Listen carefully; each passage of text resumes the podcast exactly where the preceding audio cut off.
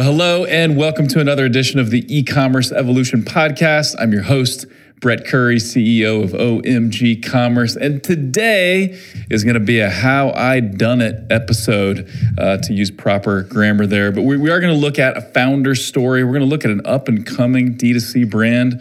A brand that's near and dear to my heart because we get to work with this guy on a daily basis and he's awesome and his brand is amazing. Are you a D2C brand spending over six figures a month on paid media? If so, then listen up. My agency, OMG Commerce, and I have worked with some of the top e commerce brands over the years, including Boom, Native, Groove, Monin, Organifi, and dozens more. And every year we audit hundreds of Google, YouTube, and Amazon ad accounts. And we always find either significant opportunities for growth or wasted ad spend to cut, or both. For example, are you missing YouTube ads? Whatever you're spending on top of funnel Facebook, you should be able to spend 30 to 50% of that or more on YouTube with similar returns. So if you're spending 300 to 400,000 a month on Facebook, you should be able to easily spend 100 to 150,000 or more on YouTube. Visit omgcommerce.com to request a free strategy session or visit our resource page and get some of our free guides loaded with some of our best strategies for YouTube ads, Google Shopping, Amazon DSP, and more. Check it all out at omgcommerce.com. I am delighted to introduce Nish Samantray to the call, founder, uh, co-founder of Arrae, and you'll hear all about Arrae as we go. And so with that, Nish, how you doing, man? Welcome to the show, and thanks for taking the time to do this.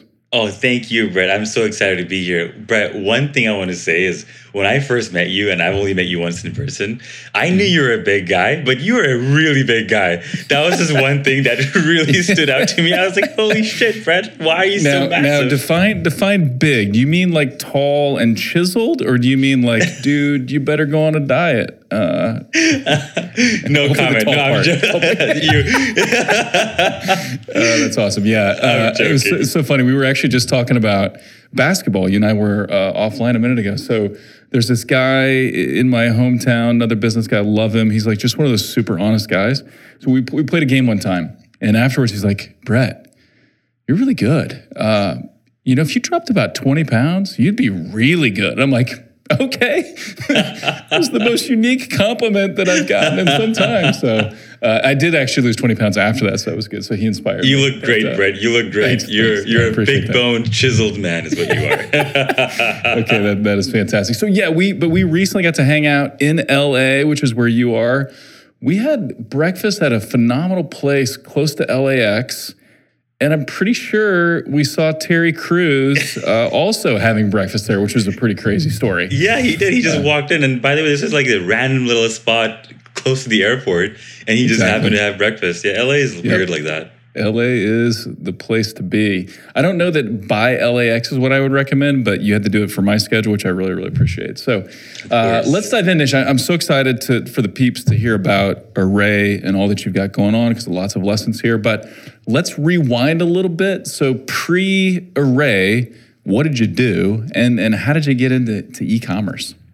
That's funny. So I am a mechanical engineer who became a software developer, who became a product manager, and then kind of worked my way around to becoming an e commerce founder. Essentially, my whole thing, my whole life was that I was really good at math. And so I just took very mathematically inclined roles, kind of worked that in school, and even did that in, in jobs. And so my whole life I was okay, I, I like math. I'm going to go ahead and try to learn how to code because I didn't like mechanical engineering. Coding was really fun. I used to work in the tech, technology industry and I worked for some really amazing companies. I worked for software development teams at, at banks in Canada. Um, then I also went and worked at some of the largest like fintech companies in India and Japan. So there was a time in my life where I was going to India once a month for a company wow. called Paytm. And that was the probably the best experience of my life because this is where I learned how to build a business. That this company went from zero to it's a $20 billion company plus now. They also wow. IPO'd. and they have the biggest IPO in India. And so this was really cool experience for me because I was sitting right next to the founders and CEOs and I was like, wow, this is how you really build a company. And so after this, I was like, okay, I feel really well equipped to start a company. By the way, just to give you a little bit more context, I had started a technology company before starting Arrae which was doing fairly well. It was just that when I was working on this, I was so busy working on it, and my wife, Sif, was working on her own thing. And I was like, damn, if we don't work on something together, we're not going to be together. And so we just said, yeah. And so we Smart said, man, prioritizing the most important relationship in your life above anything else. But uh, I, I, see you guys on social media. First of all, you're like super cute together, and I tell you, have fun together. Uh, but yes, yeah, so you guys decided to go all in on a business together. We did. We absolutely did. And I just said, okay, Sif, you come up with the idea and I'll, I will, I will help build whatever you think is right. And so this is kind of how the story of Arrae started, where basically the two of us are super polar opposite people. Like I am your very nerdy engineer, and she's like the coolest person on Instagram with like sixty thousand followers, really into fashion, really cool people, love looking and following and you know liking your stories and all this kind of stuff. But essentially, she suffered from a, uh, a fractured rib from a chronic cough. And when that happened, the idea was okay, this is insane. And the doctor prescribed her codeine. And so she was like, there's got to be a better way to take care of yourself from a preventative way and just like live a very healthy, holistic lifestyle. And for me, I didn't even know what all of that meant. I was just working in tech and it's inherently a very stressful environment. But over time, I was like, wow, this is amazing to be able to take care of yourself. And so First of all, it started in the world of skincare because, you know, she was in the beauty world and I used to be stealing all of her skincare and I was a man with an eight step skincare routine. But after that, that I said, way, way, way to do that proudly. Proudly. Why not? Now, do you have to ask too, just, just while we have just a quick break here. So you're into math. Uh, I've I always enjoyed math in school, but I was like just, you know, pretty good at math. You strike me as one. Were you, were you a mathlete? Were you ever on like the math teams and stuff? Yeah, I was. Yes. I was. I was yes, I know a few of my friends are mathletes or former mathletes, I should say. Uh, what what a what an honor! What a cool thing! Yeah, for sure. Yeah, I. uh, keep going. Keep going. No, no, no. Uh, yeah, so, but you don't have to be a mathlete to be successful at e-commerce, and that's a good thing for the rest of us. Uh, so anyway, so you guys were doing you were doing skincare. You had this eight-step routine. Your skin looks great, by the way. Uh, so started skincare, and then where'd you go from there? we started skincare. And so essentially, the idea was that, okay, skincare has obviously progressed a lot in the last 10 years. You look at skincare and it's like, wow, this, this industry is one where everything you're using is, first of all, really efficacious. It actually works. You know exactly what you're using your products for. And so you can like solve very specific problems on your skin by using a very specific product.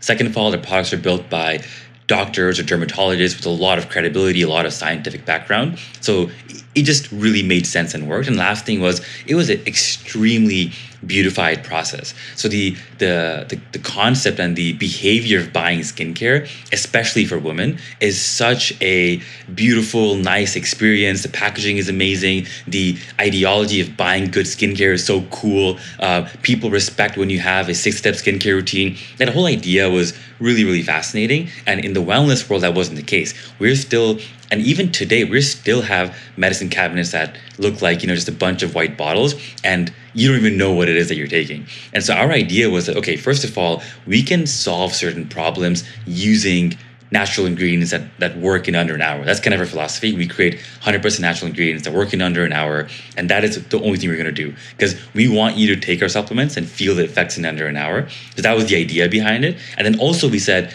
well, let's also back it up with a lot of doctors and naturopath doctors and medical doctors who can actually come and help us with the formulation process. So you know that what you're taking is going to work. And the last thing is to make it all really beautiful so that you don't have to hide it in your closet. It looks really good on your bedside table. Yeah, it's such a such an interesting thing. You know, so many companies that are in the supplement space or health and wellness, they don't think about truly building a brand and they don't think about that experience. And so, uh, I want you to talk about kind of your your core products in a minute, but but I've purchased both your your bloat capsules, so pills you take after you eat to reduce bloating and uh, one of my favorite lines comes from one of your customers uh, who said, I refuse to choose between eating pizza and feeling good. So I can eat pizza and then take the bloat pills and I feel great. Uh, the product is fantastic, by the way. But but Thank even you. more than that, the the the canister that's I'm sure that's the wrong word. the the what what jar. is contained in jar. There you go, jar. Yeah, that's uh, I don't know why that word escaped me. uh, but it's a glass jar, nice little lid on it. The the the label feels premium. You hold it in your hand, and it feels premium, and and it it works, and so it's great. You also have the uh, product called Calm, which is which is also great. I've taken that. You know, I'm pretty high stress most of the time, going all the time, either either dealing with eight kids at home or running a business or whatnot. So Calm is a good product for me for sure. So so yeah, so you combined natural gre- ingredients that work in under an hour, love that, uh, with beautiful branding, beautiful packaging. And it, it just it adds to the experience, right? Which, which is which is really unique. I don't know really any other brand that's focusing on both like that, like you guys are. Yeah, I mean, it seems just really obvious. I think when you're using a product, you want to feel good about using the product. Also, mm-hmm. especially in our world, and what I mean by our world, I mean prob like problem areas of your body. These things tend to be pretty stigmatized. For example, bloating, constipation, diarrhea, like all these words are not exactly sexy words to talk about, right? Right. But Exactly. the, the thing is that we all actually suffer from these kind of problems. And so the whole thing is that, okay, we know we suffer from them. Why don't we just make the experience of dealing with them very, very human and something that is mm-hmm. actually really pleasant? That's the entire idea behind it. And so we put in so much care into the labeling and like the type of label that we use. And then also when you put the label on, like we put it on at a very specific speed so that it's perfectly parallel. Otherwise you'll see the labels are actually like you know, a little bit like upside down some- sometimes and whatnot. And so all these little details you pay attention to because it just makes that experience so much better. And then you feel proud about the product that you're taking. It's, it's, it's a no brainer. Yeah, you, you feel good about it sitting out on the counter, and and I, I do recommend everybody check out the site. We'll we'll mention it a few times, I'm sure, but it's arrae.com, a r r a e.com, and you'll see it. And actually, there's some parallels here. Do you know the brand Tushy? Are you familiar with Tushy? Of course, Miki yeah. Yeah. So love Miki. Uh, go back and listen to the episode where I interviewed Miki. She's built several brands from scratch, including Thinx, which is period-proof uh, underwear, and then Tushy, which is a bidet company. And she talks about being artful and fridge-worthy, even for stuff that's a little hard to talk about, like a bidet, right? But there, there's actually some similarities in the way, and, and you guys are unique brands, but um, you know, you, you look at the Tushy site and you're like, this is fun to shop and this looks beautiful, right? And uh, and I feel the same way about about Arrae as well, which is awesome. So Yeah, it's, it's really cool. They uh, Tushy also has a uh, comedian who actually writes their copy. Like that's how much they've invested in in their kind of brand and ecosystem. So it's, yeah, it's really cool. yeah, that, that's one of their one of the things they do. Like they'll write a video script and then they'll bring in comedians to make it to make it funny and to to bring something uh, to life a little bit. And uh, yeah, it's it's just a super super fun brand for sure. So uh, let's dive in a little bit. Let's talk about the ideation phase, and and this will be important, I think, for for a few reasons. One, there could be people listening that are just getting started and they're in the ideation phase. But I think there's also a lot of people listening to this podcast because I get to talk to you guys at events and stuff where you've got a successful business, but you're looking for that next product. You're looking for line extension. You're looking to grow to the next thing. And so that ideation phase never goes away, right? Something you always do as a successful brand. So, what was that ideation phase like? Where did you get stuck? And how'd you get unstuck? For sure. So I think that there's two major components to this. Number one is I think in this world, building a good product matters more than anything else. I think that right now, the reason why we are still able to continue to acquire new customers even in a very difficult e-commerce environment is because our product is really good it works really well and in this sense it's all because of the r&d that goes into it so, for example, for us, it took us about a year and a half just to finalize the formulation of a product. So, every single one of our products takes about 18 months to bring to a customer from ideation. And that's including your manufacturing time, that's including your um, kind of um, R&D time, You're testing with the customers and whatnot, all of this. So basically, first what we do is okay, we have an idea of what the customer wants, and we have, we think we know what the ways that people can use our products in, in, in different ways. Let's go and first validate that. So the first thing is we go and talk to a bunch of different customers, either in our community. We actually try to avoid speaking to friends. It's just way too biased, but we just kind of hit as many people with uh, who, who don't know us with with questions that will give us non-leading answers. So by the way, one thing I learned, Brett, which is super interesting, is we don't go and ask customers, hey, what's the product you want? We actually go and say, but we're coming with a new product. What do you think it is? That little tweak in that sentence makes hmm. them tell you what they what they think is coming, which is what they actually want. But when you ask them what they want, they don't they don't know what they want. They give you they give you answers that are like way too biased. They're just they're just like they're like, oh, I don't really know.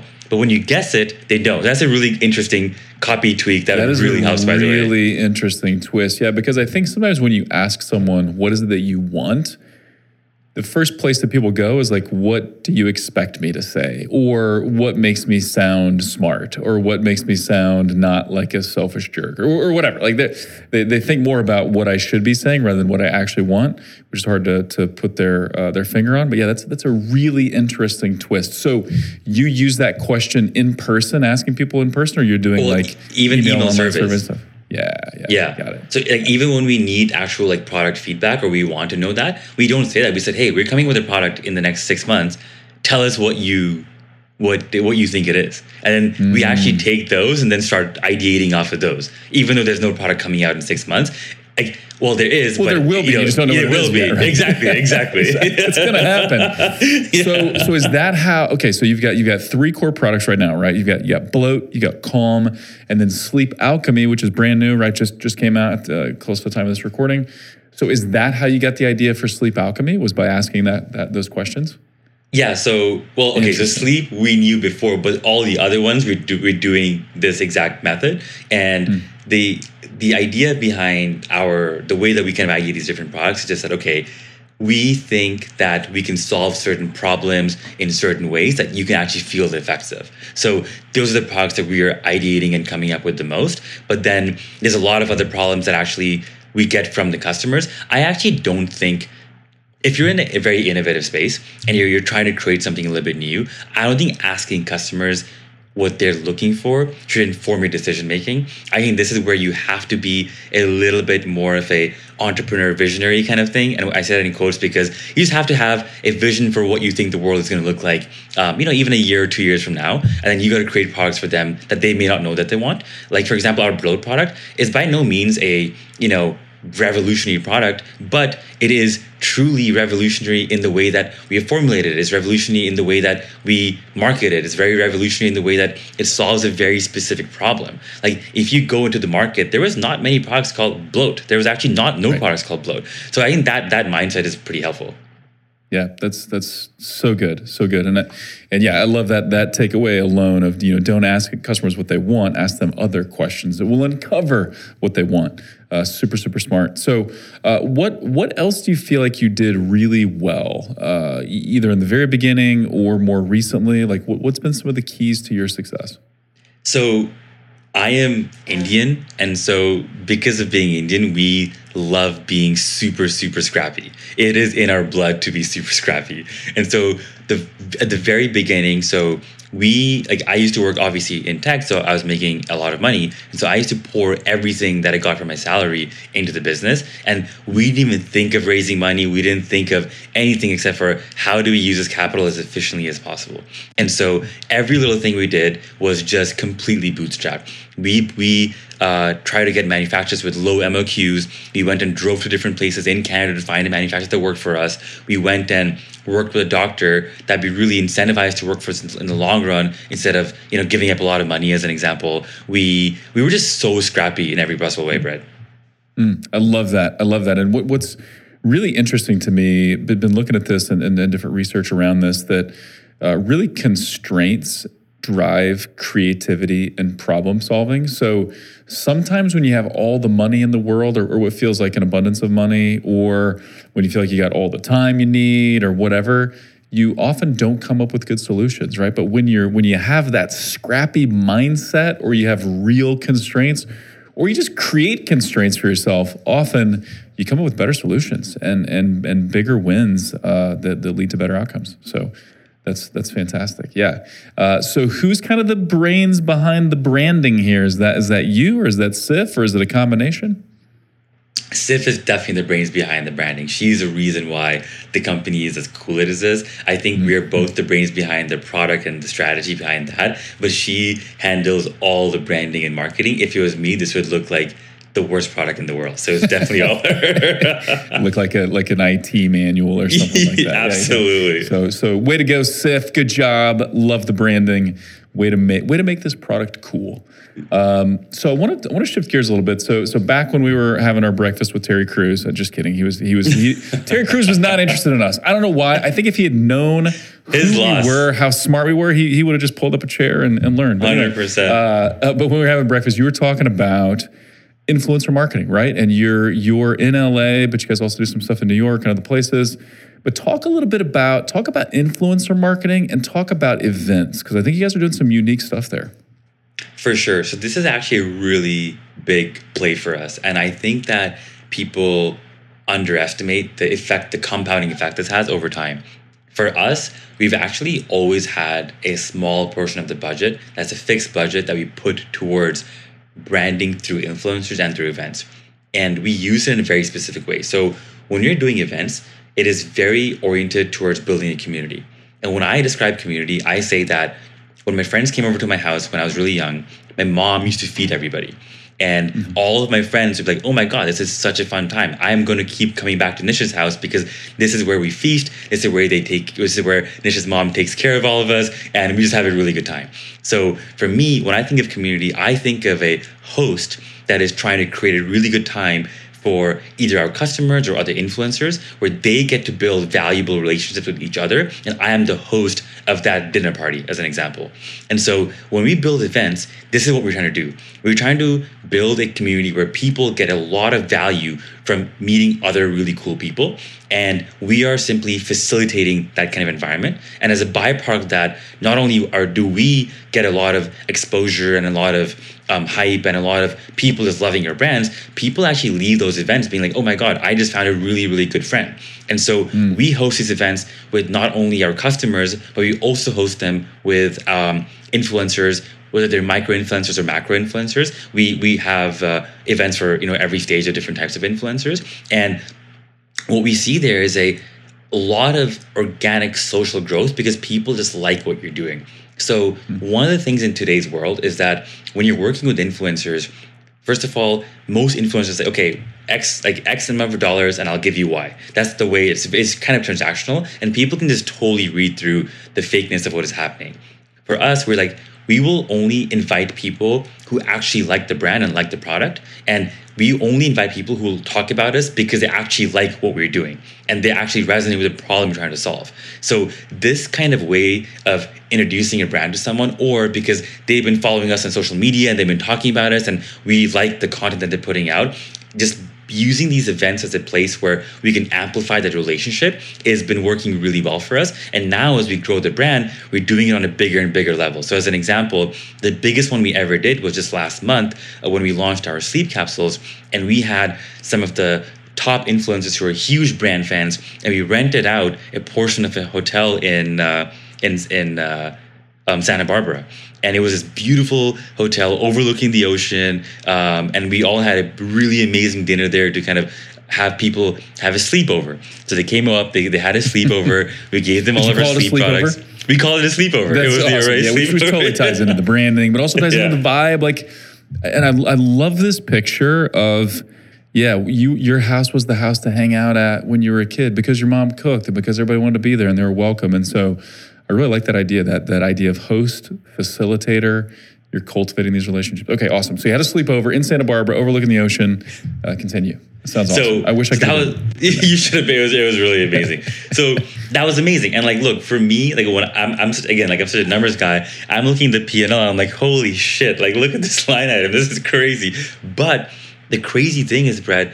We grew 50% last month, month over month, 50% growth. It took care of the cost threefold because of how successful these types of events are. And it took Yeah, care not fifty percent year over year growth, No. fifty percent month over month growth, which is staggering. and it's been awesome. It's awesome to, to watch that this close up. So yeah, for cool. sure. And it didn't come, you know, it didn't come like on the day of the event, as an example. It just came because we're building that over time. Like we do that again and again and again, and it just it shows up over time. So it, it really works. Events really really works. Yeah, and I love that because you know there, there's all kinds of transactional relationships out there, all kinds of other brands that just have a you do this, I'll do this for you type relationship with their influencers. But when you can be really authentic and actually have this, you know, be known as a, a host and as a, a, facilitator, cultivator of great relationships, and people attend that and they just really like you, and then they like and they like your product and they like being part of it. That creates a deeper connection, and and you'll get better results too from your influencers which is which is super cool. So then, how did you? Any other? So I, I, think that's a really unique thing that probably most people are missing. I'm assuming you're doing a lot of the same the standard things as well, like give, giving your influencers resources, giving them tools, helping them promote things like that. And any any other tips or suggestions for better influencer marketing? For sure. When it comes to influencers, I think one of the main things is that you got to know and have someone on the team, or it, it, maybe it should be yourself. Like, for example, for me, it's Sif. Sif is so in touch with who the influencers are, who is up and coming, and just the people who are really growing or who are so in touch with your type of consumer. And so hmm. having someone, it is honestly more of an art than a science. Finding influencers is, is really an art. And so you got to have people who have that inherent feeling to be able to do that. And so when you once you have that, your job is to get in touch with them by either gifting them or you know creating different environments for them to be able to be exposed to your brand. That is really the the influencer and um, department's kind of job. And so what so for example i'll give you an, i'll give you an example of uh, one of her friends who did this. One of her friends actually bought like this crazy expensive uh, designer bag. I think it was I think it was a Louis Vuitton or something. And they bought that, they filled it up with their products and gave it to one of the biggest influencers in the world.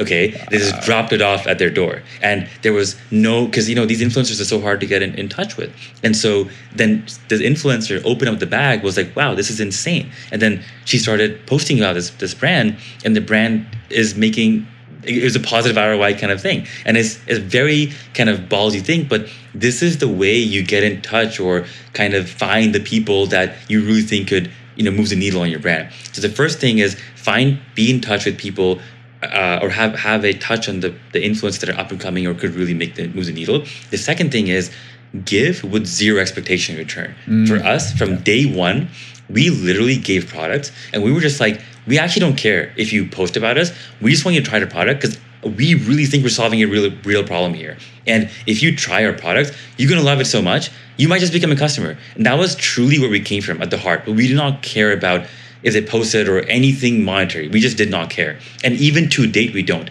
Even to date, when we go to influencers and ask them to do something for us, even in a paid partnership, we're like, do whatever you want. We are not going to review your work. You have full autonomy. We don't we don't have any strict rules. But you know, like if you look at any other brand, like even bigger brands, they're like, okay, we have a three-step review process, and then by right. the third step, right. the influencer is like not even who they are. They're like this different person. Right, right, and then it doesn't feel authentic, and the, and the audience doesn't buy it fully, or just doesn't feel right. But I, I love that. So giving with zero expectation in return, because and, and that's that's gutsy that's risky. You got to believe in your product and believe in that you've you're talking to the right people. And it really makes a lot of sense to have someone on your team who can kind of judge that it factor whether whether an influencer has that it factor that that ring of authenticity and are they on the come up and all, all these things. Uh, so yeah that, that's great. So giving without expectation. Um, any, any other thoughts any other tips on on influencer marketing? I think that apart from that, you have to be really uh, strategic nowadays about the way you spend money on influencers. I mm-hmm. think that the overall market of of uh, influencer kind of uh, pays is really really inflated, and so it is extremely rare to find influencers who are actually ROI positive. I think I think there's a there's a certain group at a very high level. We call them the whales who are really good at promoting your brand. They have millions of followers or hundreds of thousands of followers, and they can probably break even or be ROI positive. And it's also really good to be associated with them from a brand perspective. And you know, those whales are not not reducing their price; they're sticking where they are. But then as a byproduct, all of the other influencers who are also up and coming have increased their prices. And so I think that what you have to do is you have to know who are you're going to spend on from a brand perspective and who are you're going to spend on from a ROI perspective? And just be super clear about that and just be like okay you know what? If if this influencer is not going to bring me money is she going to be helpful for me for brand? Okay i'm going to justify this as a brand cost. If not i'm not going to spend the money at all. Because it's really easy to overspend on influencers and see zero yeah. returns. At the same time you have to experiment to see if someone's going to work yes. or not. So it's a very like find balance, but uh, don't go overspending. At the same time, just just be mindful of the way you spend on them. Love that so much. Really, really good advice. So, uh, what what else are you excited about right now, Nish, in terms of growth for the brand? Uh, I want I want to talk about some in store stuff in just a minute, retail distribution in just a minute, but but anything else more on the online D2C or just online world? What, what else are you excited about as far as growth? Well, honestly, I think that right now, just because where we are at, I think you have to be so nitpicky in every part of the business. And so, mm-hmm. you know, before back in the day, it was like, okay, let's just do ads, ads, ads. So I spent the first four months of this year just like figuring out our ad strategy across all platforms, making sure we have the right creatives, making sure we have the right buyers, making sure we have the right strategy um, and team to be able to execute on that, given how difficult it is to grow ads right now. But totally. I just think that like, look, this is just one portion of it. You got to put an equal amount of effort into your CRO, which is actually a completely different part of that that kind of funnel and it's, a, it's an equally important part. And so now i'm just like okay building a team around how to go and really optimize the shit out of your landing pages your website yeah. every single yeah. part of the business you know? Yeah because sometimes you don't actually have a traffic problem or a quality of ad problem. Sometimes you got a cro problem. Sometimes your, your landers and your site just aren't converting enough so yeah, we, we were talking about this a little bit offline. That the right now, due, due to just the, the crazy environment and who knows what's going on exactly with consumer confidence and the economy and all that, and, and you know, things are always going to be uncertain to a, to a certain degree. You got to be really good, really good at every area: traffic, paid ads, CRO, branding, influencer. You got to be good at all of it, right? Um, which, which is which is really cool uh, and also overwhelming. But hey, it's overwhelming for your competitors too. So if you can figure it out, it gives you an edge. Cool. Anything else you're excited about right now online?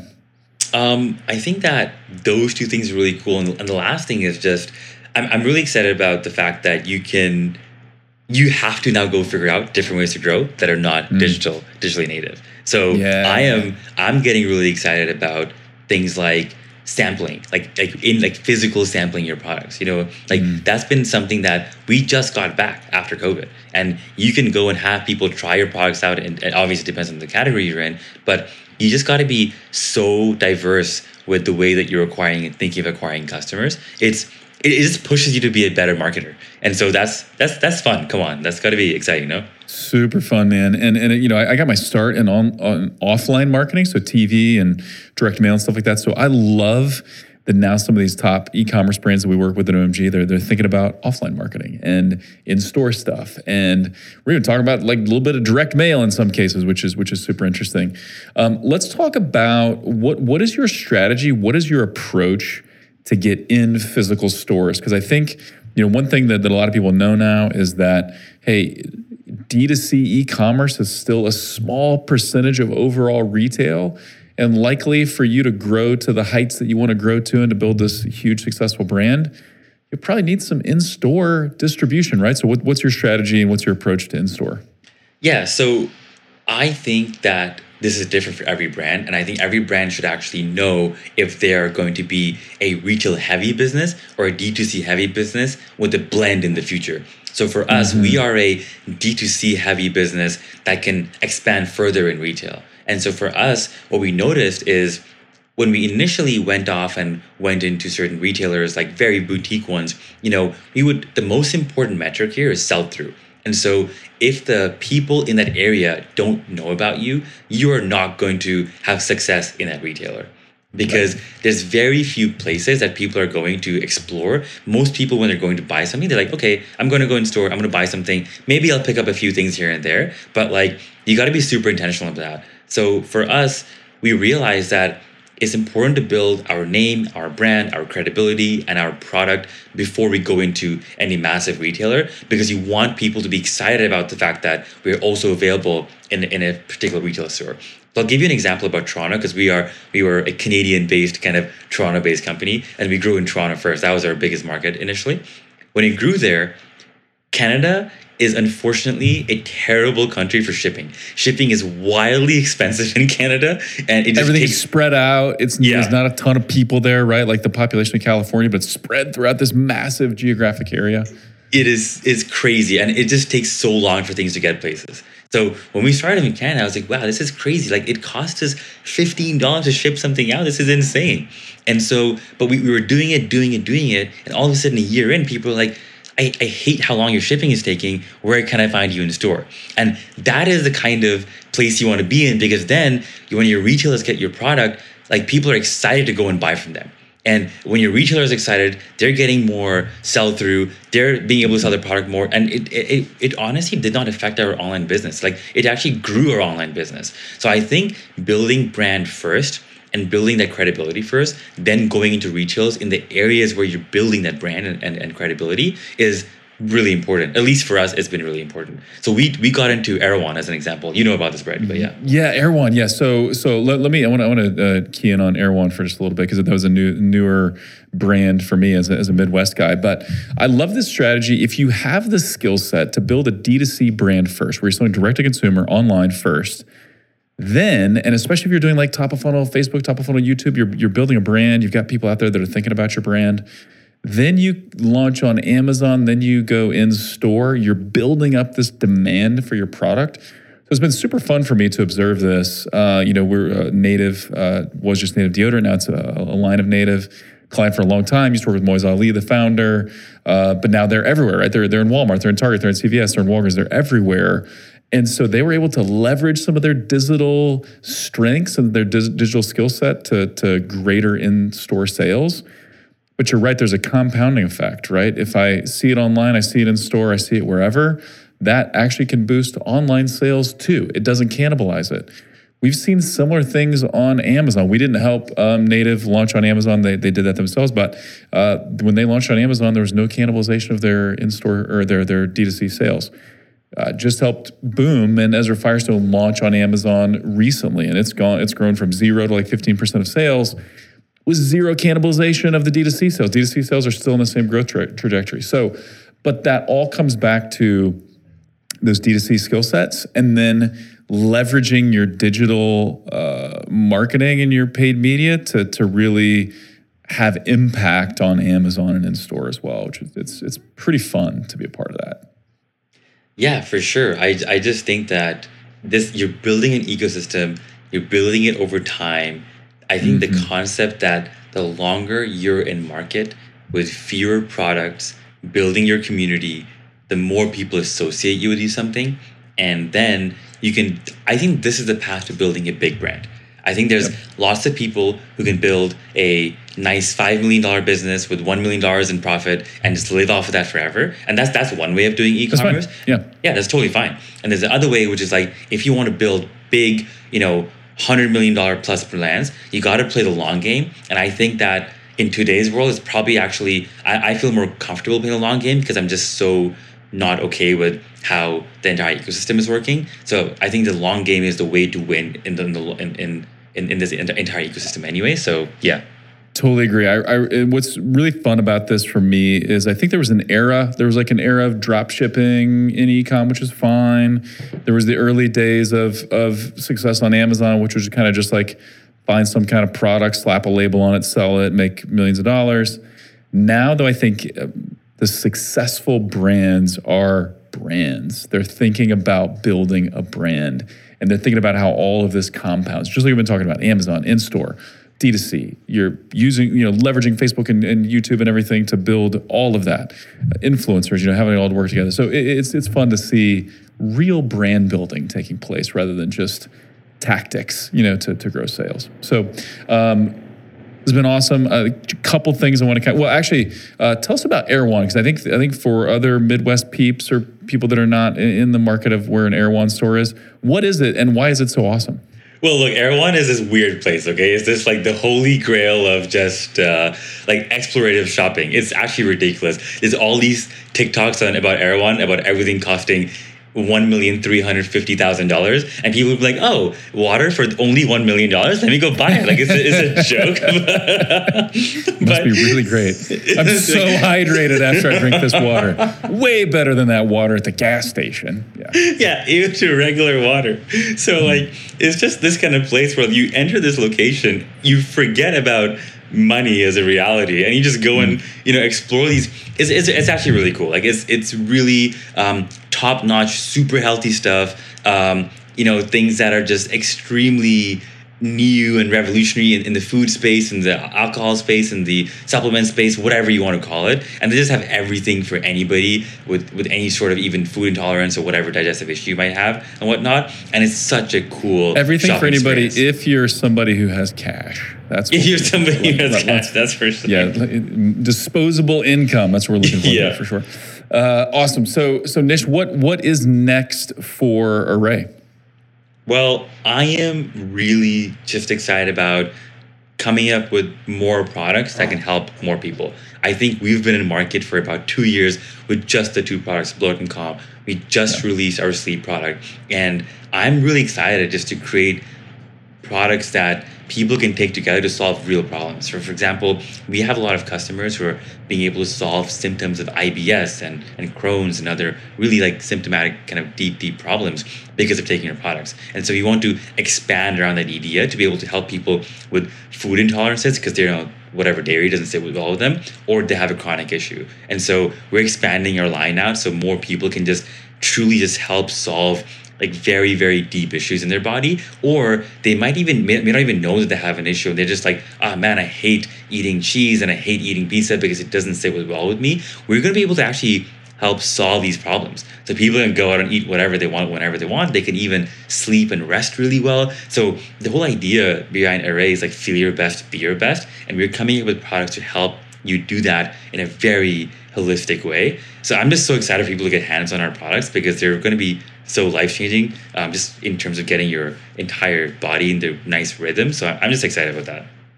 I love it, man, and I love watching your growth. You know, these these first two years, which is crazy to even say to think about the growth you've had over just two years. So can't wait to see what the next year holds and what the next two year holds. Um, and so that's super super exciting. Last kind of last question before we wrap up. Any any favorite resources, tools, books? This can be e-commerce focused or it can be just productivity focused or something like that. But any, any favorite tools or resources you'd recommend? Ooh, let me think about this a little bit. So I love listening to the Smart Marketer podcast when it comes to all things related to like e-commerce advertising and, and whatnot. I actually really like the Triple Whale weekly emails that they send out. They're Those emails are great. Yeah. So I get to meet. I get to meet Rabah at a I we both spoke at Nick Shackelford's uh, Geek Out event. Rabah's Ah, nice. one that kind of puts those emails together. yeah. Very thoughtful, fun, but like gets gets to the point. And yeah, that, that email list is great. That's one that I regularly read.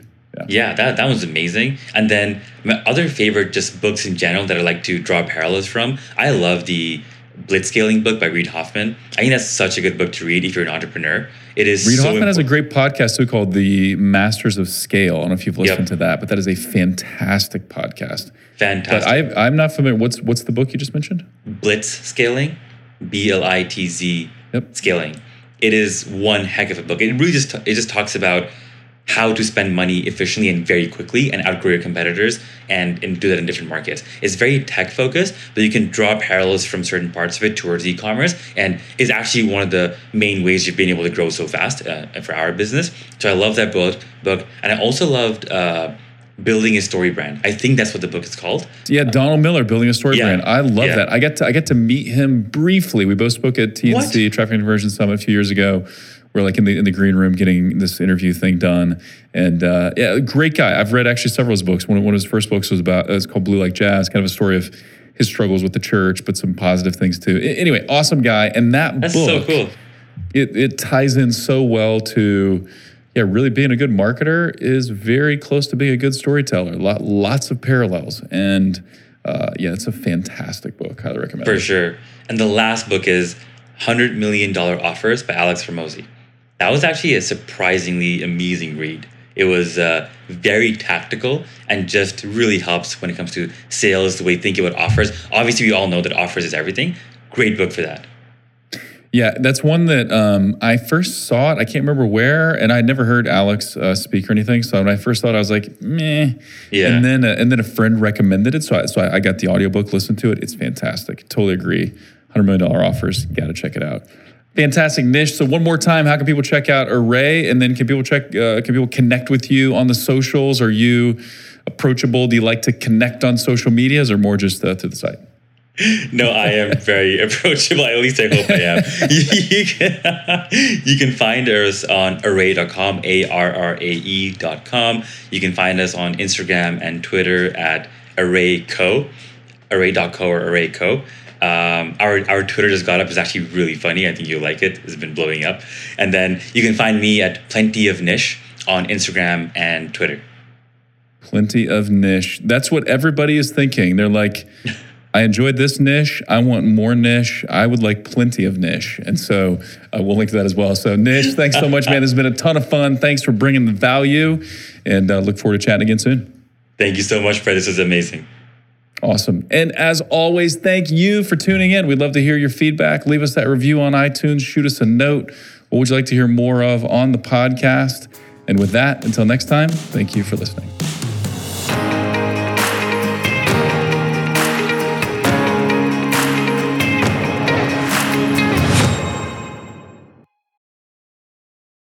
At OMG Commerce, we accelerate growth for some of the most loved brands in e commerce, like Boom, Native, True Earth, Overtone, and dozens more.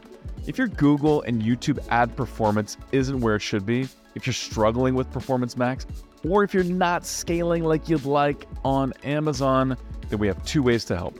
One, we have amazing resources that are free for the taking, like our top YouTube ads guide with lots of examples, our PMax checklist, or our Amazon DSP roadmap, plus many more. Or hit us up for a free strategy session. So go on over to omgcommerce.com and click on Let's Talk to request that free strategy session, or click on resources and guides and pick the guide that's right for you. And now back to the show.